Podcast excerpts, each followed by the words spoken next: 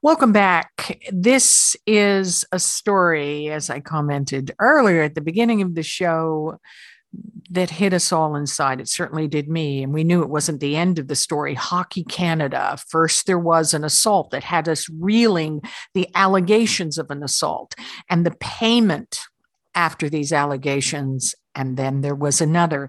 Today, there is reporting in the Globe and Mail that Hockey Canada used player fees to build a second fund for sexual assault claims. This is very concerning and raises all sorts of questions and brings back all the ones that we had when the story first began. We're going to talk about it tonight. Uh, Taylor McKee is an assistant professor in sports management at Brock University. Taylor, how are you? Thank you for being here. Thank you so much for joining for, for having me. All right, Taylor, first of all, it's true, isn't it? I mean, we knew the story that's reported today, it it sent me for a bit of a go, but I was not surprised. This story had a ticking time bomb feeling right from the beginning. Well, certainly, I think that again, allowing ourselves to say that we are expecting you know bad things to keep occurring with regards to this story with Hockey Canada is, is I think a normal sort of tactic to begin with. That being said, what we're dealing with with this specific story here is is again another failed opportunity from Hockey Canada here to come clean fully. I mean, what we learned about with this second fund, they they when they spoke directly to the House of Commons, when they spoke to the Standing Committee on Canadian Heritage, they had an opportunity to disclose this kind of information. So I think again, this just further erodes the trust that Canadians have with Hockey Canada, one that that trust has already worn very thin. It is. When we first learned about how the fees were used for a fund, it, w- it was shocking and it really showed the contradiction here, as you say. But this may be more serious because they were asked the questions and they didn't give this information up. And we know what that's like when we follow these these things. It is uh, a perhaps it looks like an attempt to deceive by not disclosing disclosing information.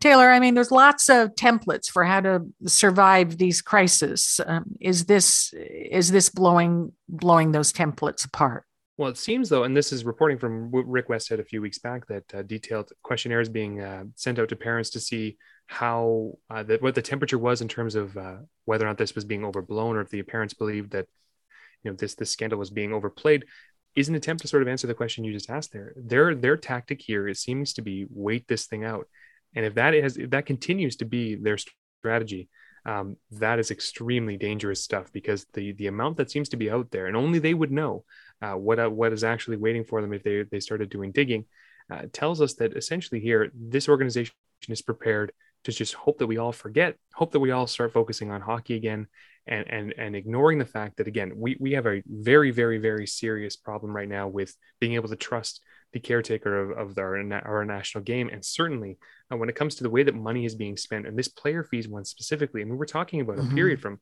going stretching back into the 1980s. And this is something that we're talking about four decades now, basically of, of institutionalized funding for assault claims that seems like something that that Canadians would have liked to have heard about uh, when they were speaking before the House of Commons. It's true. In, in, the story in the Globe and Mail, they detail how this there was an attempt to extend this program, and it was really in the years when we started to hear more about. Uh, the public's reaction to these kind of things just uh, around the Me Too years. And then the wording of it as well, Taylor. The words sexual abuse and sexual assault are, are used in the in the description of what this fund is going to be for. Well, exactly. I mean, the, the, the description, and again, there was a sort of part where they mm. they tried to explain, well, you know, this is actually part of financial management and risk management when they when they discussed the use of this slush fund when it first came uh, with first came to, to light. And they said, well, this is actually something that's something approaching normal business practice to have a, a little bit of money stashed away in case of a claim. And they also were very quick to remind us that a lot of their their claim payments went out to the Graham James situation what I'm not hearing a lot of is a recognition of why such a fund needs to exist in the first place. And that's something that, again, we got to as Canadians keep their feet to the fire in this regard.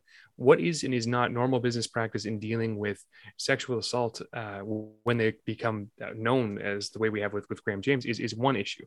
But the nature of such a uh, such a slush fund, the nature of two slush such such slush funds, the ways in which player fees, which are ostensibly are family fees as well, are, are paid towards these these claims this is the kind of thing that we need to really start asking which is you know have you not considered treating the illness and not the symptoms over and over again you know there's so many different aspects of this. There's the fan base there's a sponsor base there, there's surviving the crisis template that we're all getting a little bit used to and we're a little wise to it as well. But there's also a political aspect to this. We had the the mps who are on the committee investigating this. I mean a lot of uh, the funding came from the government of canada here. So this was a way to use the fees to get around that. But this is now in the political arena, and political careers are connected to this. So how does this uh, take this story into that other dimension? Well, I think some of the MPs that that were spoken to directly, and some of the members of the Standing Committee on Canadian Heritage are frankly a little upset and they feel a little lied to, and maybe perhaps that they were trying to be taken advantage of, or maybe even outright deceived and I know that uh, Peter Julian questioned why they didn't disclose the trust in general, or why it felt as though the way that the, the, this second trust was named was an attempt to conceal this from Canadians. I mean, if those things are true, this is a huge sort of issue here. And again, at each stage, whether it was before the House of Commons the first time, whether it was before the Standing Committee, we kept hearing the same thing from Hockey Canada, which is to say, we we know things have gone incorrectly we're going to do better in the future here's our action plan here's what we're going to do in the future mm-hmm. as if to say let's turn the page let's turn the page let's turn the page but certainly we didn't know the whole story. And this is something that, again, they've had countless opportunities to come forward and say, this is what, what was going on. This is why we did things the way we did, but this is everything. And the fact that they would have not been forthcoming or even even deceitful in that way tells us that there might even be more behind the curtain here. And so when Peter Julian asks mm-hmm. for a mm-hmm. full audit of Hockey Canada, I think he's complete within his rights to do so. Again, you know, I began this with the, the feeling that it was going to be a drip, drip, drip story, the feeling of dread looking at this. And you and I, a couple of aspects of that. You and I have talked about the hockey culture. It's out there now. There's an examination. Is this part of a culture? Those who are within hockey have come out, and those who feel that they have been the victim of that are very, very clear about this culture. And there was all this uh, great Canadian will to take a look at it and really examine on how to change it. But if you're only learning things by what investigative reporters are, are coming up with, there's the feeling you're not really getting to the bottom of it. Hockey culture again, Taylor. How do you change it? Are, are we peeling back the onion here? Absolutely. And, and Arlene, you and I have had this discussion now mm-hmm. on a, a number of occasions, which is basically over and over again is this it? You know, have we reached as have we have we really reached rock bottom here? Is this the moment of change? And every time we've spoken, it's been the same thing. I hope so. I hope so. I hope so. You know, and and here we are again at another moment where everything you just said is absolutely you know spot on. Uh, if we're having to dig everything out of the ground here, um, you can't actually credibly say that has something to do with transparency if you're Hockey Canada. The idea that they are they serve us as Canadians, which is an issue that we need to keep returning returning to. They are here to serve our interests. They are here to be the custodians of our game.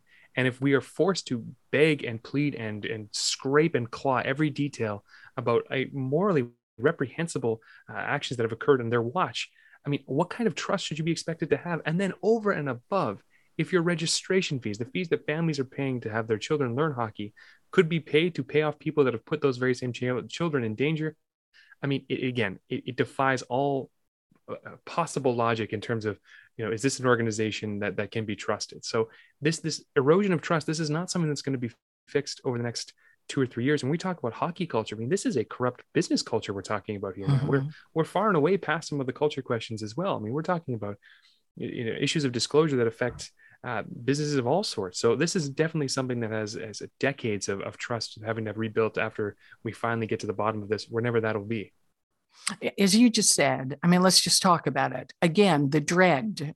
What else don't we know? Is it just these incidents that we know? But clearly, you don't have a fund, Taylor, if you're not using it, and you don't have two funds if you're not thinking you need them. Well, absolutely. And again, are there sound business practices? Are there sound risk risk management practices that say such funds are needed? Sure. But what I'm not seeing from any of the evidence that's being dug out is any any sort of action on the part of Hockey Canada which says, "Hey, we got a problem on our hands. Let's fix this internally." Instead of saying, "Let's keep paying out." I mean, that's that. There is no business practice imaginable that would say it is makes more sense to keep paying out settlements and not saying, "Hey, we should probably figure out why we have to keep paying out settlements in the first place." So this this notion of what's around the corner, I mean, they have a lot of money tied up in, in, in the notion that there is a lot of things that have gone wrong in the past. It does beg the question. And again, if there's nothing mm-hmm. out there, that would be great to learn too. But the lack of transparency here from the start has been the, the, a key problem and it continues to be today. All right, Taylor, just looking into the future, if you're a betting guy, what do you think the next move is going to be by Hockey Canada? Are they still going to sit tight and say, let's wait this out? It's Canada's game. They might forget. Oh, goodness, Arlene. I, I hope, I, I, wish I knew. Uh, I think one of the issues that we're dealing with uh, right now is in six months' time, when we say Hockey Canada, the the faces that are conjured mm-hmm. to mind hopefully will look a little different. I think that the leadership review going on in November um, will will come some pretty swift changes. If they have a desire to, to do this themselves, they're going to have to change their leadership group voluntarily. I think uh, that's the only first step I can imagine. Because if they do not, they can be compelled to do so in other means. And I feel like uh, there's a lot of very angry uh, sponsors out there. There's a lot of very angry parents that are only going to get angrier. And if the result of the leadership review in November is that you know we, we are still the ones that, that can get us out of this mess, they will be compelled to by other means to change leadership. And I think if they are going to navigate out of this successfully in the coming years, it will be because when we say Hockey Canada, someone or some group whom we trust uh, will be conjured to our minds, and not this sort of shadowy, uh, deceitful group that we are, have been uh, come grown accustomed to in the past year or so. Taylor McKee, assistant professor in sports management at Brock University. Taylor, thank you for joining us. And I got a hunch it's not the last time we talk about this. Thank you so much. Thanks so much for having me. I'm Arlene Bynon. This is On Point.